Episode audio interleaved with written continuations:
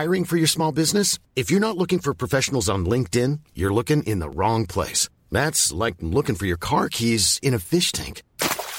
LinkedIn helps you hire professionals you can't find anywhere else, even those who aren't actively searching for a new job but might be open to the perfect role. In a given month, over 70% of LinkedIn users don't even visit other leading job sites. So start looking in the right place. With LinkedIn, you can hire professionals like a professional. Post your free job on linkedin.com slash spoken today.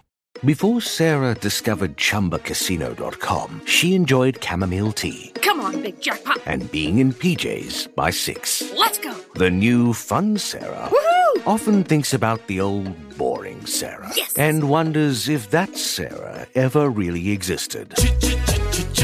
Chumba Casino has over 100 casino style games. So join today and play for free for your chance to redeem some serious prizes. No purchase necessary. Void where prohibited by law. 18 plus. Terms and conditions apply. See website for details. Judy was boring. Hello. Then Judy discovered ChumbaCasino.com. It's my little escape. Now Judy's the life of the party. Oh, baby, Mama's bringing home the bacon. Whoa, take it easy, Judy. The Chumba life is for everybody. So go to ChumbaCasino.com and play over 100 casino-style games. Join today and play for free for your chance to redeem some serious prizes. ChumbaCasino.com. No purchase necessary. Void where prohibited by law. 18 plus. Terms and conditions apply. See website for details. Un terreno di caccia, delle donne disperate ed un gioco malvagio che le porterà alla morte. Benvenuti a Direful Tales. Questo è il caso del cacciatore di donne.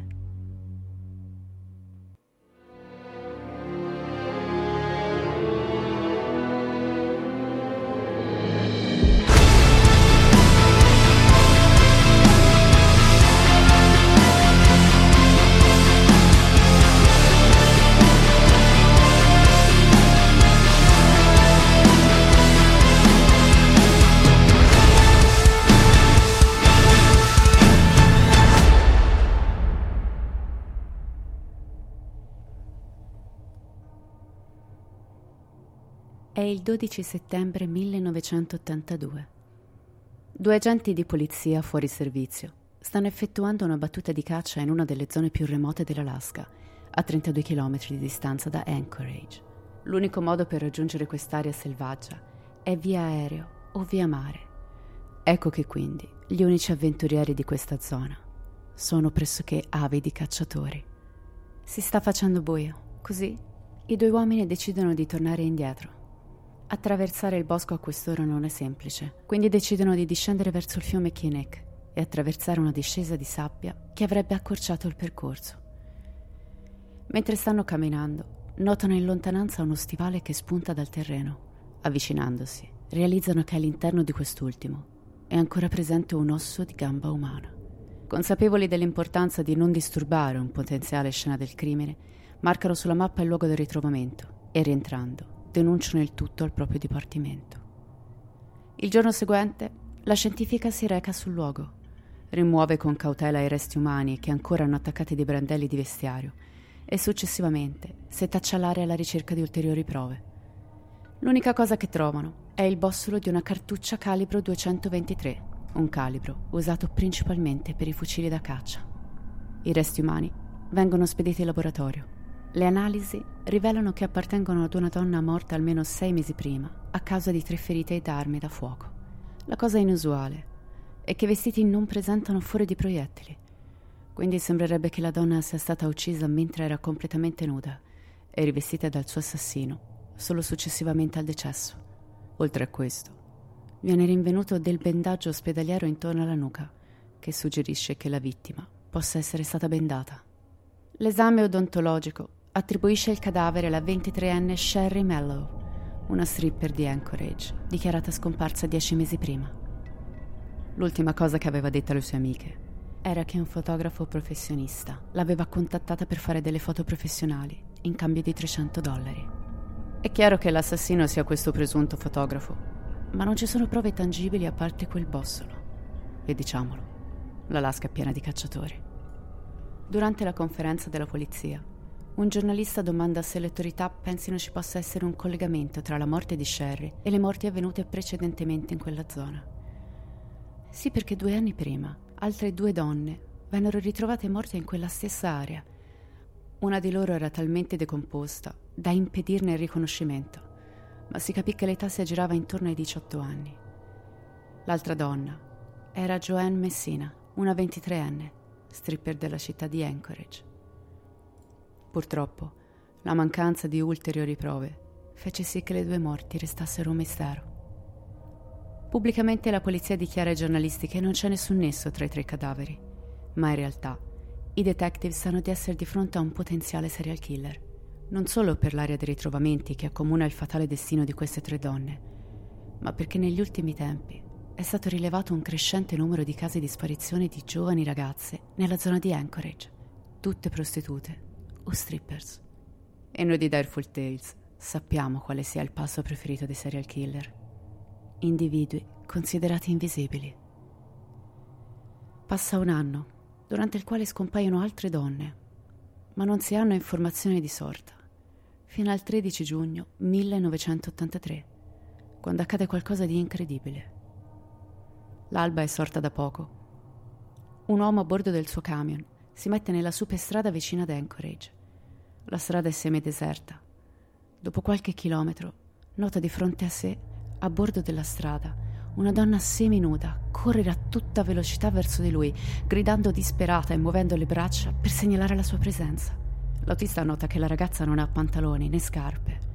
Qualcosa ovviamente non va, quindi accosta e mentre la donna si avvicina, nota che ha una manetta che le stringe il polso sinistro e sembra molto giovane. Forse non ha nemmeno 18 anni. La ragazzina si catapulta all'interno del camion, abbassandosi il più possibile sotto il sedile per nascondere la sua presenza, mentre l'autista, per niente curioso di attendere di vedere cosa la stia inseguendo, sfreccia via. Durante il viaggio la ragazza non riesce a parlare. Visibilmente sotto shock, chiede di essere lasciata a un motel vicino, dove ha una stanza. L'uomo non fa domande, la lascia al motel e se ne va.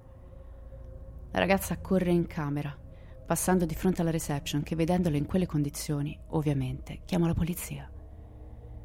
All'arrivo degli agenti, la ragazza ancora terribilmente scioccata racconta qualcosa che pare essere uscito da un film horror anni 70. Mi chiamo Cindy Paulson. Ho 17 anni e batto la strada ad Anchorage. Ieri sera si è fermata una macchina di fronte a me. A bordo c'era un uomo con un accenno di barba e gli occhiali.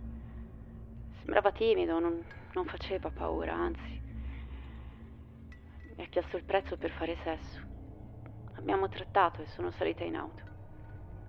Appena mi sono seduta mi ha ammanettato il braccio e mi ha puntato una pistola alla testa, dicendomi che se non stavo zitta mi avrebbe ammazzata. Mi ha portato in un quartiere semiresidenziale, mi ha fatto entrare in casa sua e siamo scesi nello scantinato. C'era poca luce, l'amo notato subito delle catene che dondolavano dal soffitto. Mi ha appesa lì e mi ha stuprata per non so quante ore. Poi ha detto di essere stanco, che avrebbe fatto un pisolino e poi saremmo andati nella sua baita in montagna. Non so quanto sono rimasta appesa, ma quando è tornato mi ha sganciato dalle catene. Siamo andati in salotto. Ha cominciato a mostrarmi i suoi trofei di caccia. Era fiero, tanto fiero, mi ha detto dove, dove andava a caccia, cosa amava fare, cosa usava, mi ha raccontato tutto, a volto scoperto. E lì ho capito che non mi avrebbe mai lasciato andare, sapevo troppo. Siamo saliti in macchina ed ha guidato fino all'aeroporto privato, dove ha detto di avere un piccolo aereo. Abbiamo parcheggiato davanti a un hangar mi ha presa e mi ha fatto entrare dentro l'abitacolo. Nel frattempo ha cominciato a scaricare l'auto e caricare il velivolo con ogni sorta di fucile, coltello, pistola. Ho approfittato di un momento in cui era di spalle. Sono saltata giù e ho cominciato a correre più forte che potevo. Mi gridava alle spalle, dicendomi che mi avrebbe catturata. Ha cominciato a inseguirmi. Ero terrorizzata. Ho attraversato il bosco e poi sono arrivata sulla strada dove ho incontrato quell'uomo col camion. Gli agenti sono senza parole. Quella storia è talmente pazzesca da sembrare una totale invenzione. Ma la ragazza sembra sinceramente sotto shock quindi le credono. Gli agenti caricano Cindy in macchina per portarla all'ospedale, ma lei chiede con insistenza di fare una deviazione all'aeroporto, nel caso l'aereo fosse ancora presente. Ed effettivamente così è. Cindy riconosce sia l'hangar che l'aereo. Non solo. La guardia di turno riesce a fornire la targa di un'auto che ha visto parcheggiata molte volte il giorno precedente di fronte al velivolo e che gli aveva destato qualche sospetto. Il piccolo aereo e quell'auto appartengono alla stessa persona, Robert Hanson, proprietario di un panificio abbastanza famoso al centro di Anchorage. Gli agenti decidono di andare a fargli visita a casa. Al loro arrivo sta rientrando anche Robert, l'auto corrisponde a quella della targa e le sembianze dell'uomo corrispondono a quelle con cui Cindy ha descritto il suo assalitore. Alla vista della polizia, Robert invita cordialmente gli agenti ad entrare in casa e accomodarsi in salotto. La sala corrisponde alla descrizione rilasciata da Cindy. Ci sono trofei di caccia ovunque. La polizia chiede a Robert cosa stesse facendo la sera prima. Domanda alla quale l'uomo risponde prontamente, dichiarando di essere stato in compagnia di amici e che può dar loro i nomi se desiderano contattarli per verificare la veridicità delle sue parole. Gli agenti chiedono di poter controllare la proprietà. Robert non fa una piega e li invita a guardare pure in ogni angolo della casa. Tutto è in ordine. Niente fa pensare a qualcosa di sospetto. Tornati in centrale, gli agenti contattano gli amici di Robert, che singolarmente confermano la sua versione. È stato fuori con loro e c'è stato fino a tardi. La polizia comincia a avere seri dubbi sulla versione di Cindy. Le chiedono quindi di sottoporsi al test del poligrafo, ma la ragazza si rifiuta. E dopo pochi giorni, angosciata dalla sfiducia dimostrata dagli agenti, scappa in fretta e furia, lasciando la città. E così, presto la sua storia e Robert Hanson finiscono nel dimenticatoio. Passano tre mesi. Arriviamo al 2 settembre, quando tutto cambia. Dei costruttori stanno facendo dei lavori di scavi in una strada vicina all'area del ritrovamento dei tre cadaveri, di cui abbiamo parlato all'inizio della nostra storia, quando il macchinario estrae dei resti umani. Arriva la polizia e, come nel precedente caso, viene ritrovato solo un bossolo calibro 223. Il cadavere appartiene alla giovane diciassettenne Paula Golding, uccisa da numerose ferite da arma da fuoco. Anche lei stripper. Anche lei scomparsa cinque mesi prima da Anchorage. Il bossolo viene esaminato insieme a quello ritrovato precedentemente e come previsto entrambi risultano sparati dallo stesso fucile. La polizia sa che c'è un serial killer, crede che possa essere Robert Hansen, ma non ha prove per dimostrarlo. In più l'uomo ha un alibi di ferro. Ecco che quindi i detective decidono di rivolgersi a un famoso profiler dell'FBI, John Douglas, che stila un profilo del killer assolutamente decisivo. L'assassino è un uomo sulla quarantina, capace di inserirsi facilmente nella società, piace alla gente, va d'accordo con tutti, appare come una persona assolutamente normale. È un uomo di successo perché ha una piccola azienda che funziona bene, adora la caccia e l'aria aperta, ha un significante difetto di pronuncia, come ad esempio la lisca o la balbuzia. Quel profilo descrive alla perfezione Robert Hanson. Il giudice emana un mandato di perquisizione per la casa di Hansen e questa volta si trova qualcosa.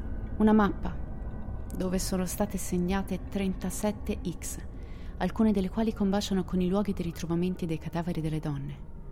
Un fucile calibro 223 e un portagioie contenente gioielli di donna, tra cui una catenina appartenente a Sherry Morrow.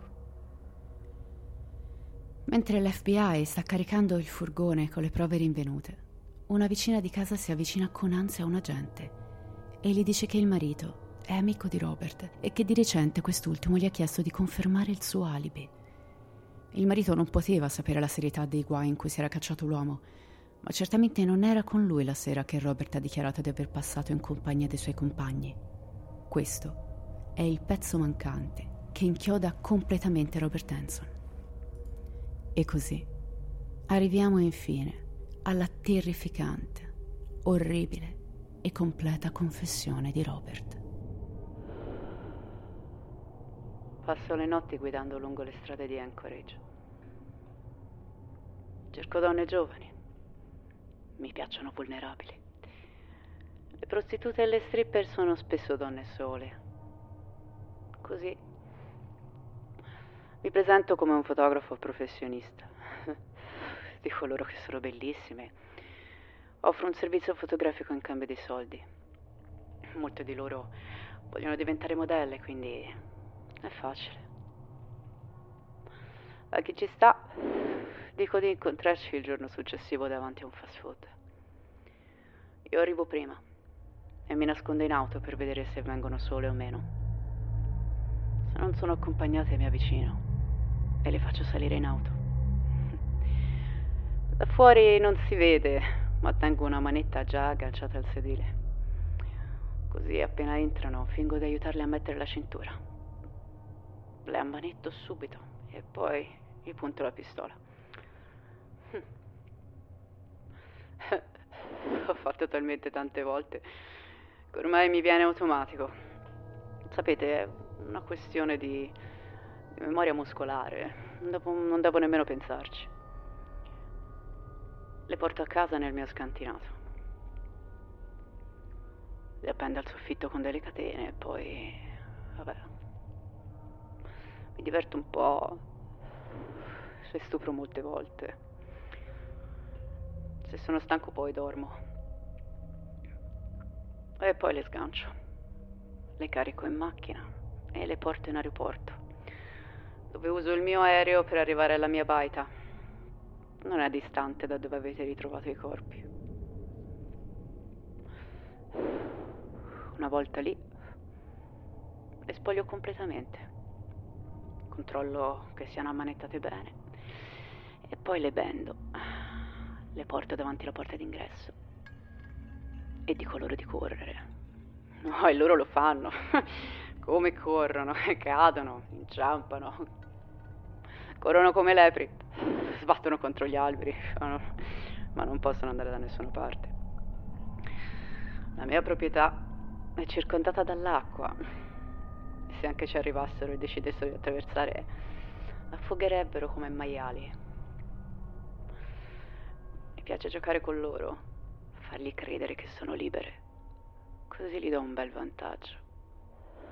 Poi, con calma, Prendo il coltello e il fucile e vado a caccia. E le seguo da lontano, per ore, a volte giorni. Resto distante, a guardare di nascosto mentre cercano un modo per fuggire, per orientarsi. A volte mi avvicino, li colpisco con il coltello, così loro fuggono più veloci di prima e io ho una pista di sangue da seguire più divertente. Quando cedono e si arrendono, gli sparo. Li rivesto e li seppellisco.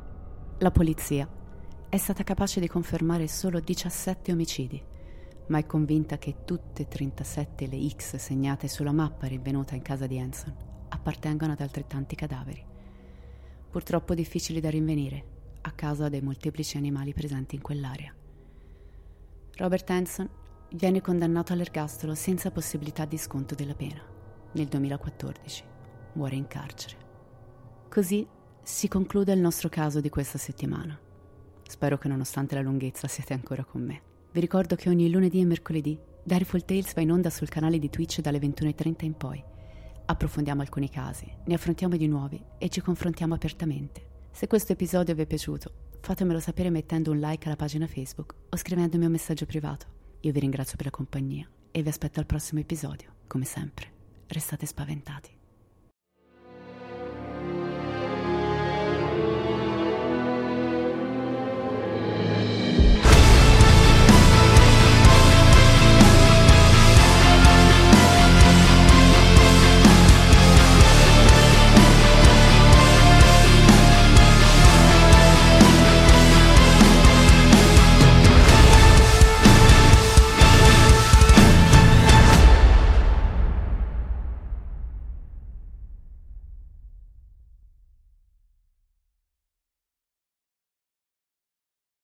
Notte. Piove da ore. Non c'è corrente elettrica. Niente linea telefonica. Tu sei lì, mentre centinaia di persone gridano aiuto. E l'acqua continua a salire. Io sono Marco Cortesi. Io sono Mara Moschini. E insieme vi porteremo nel vivo di uno dei più gravi disastri climatici mai avvenuti nel nostro paese. Questo è Fango. Ascoltalo ora su tutte le piattaforme di podcast.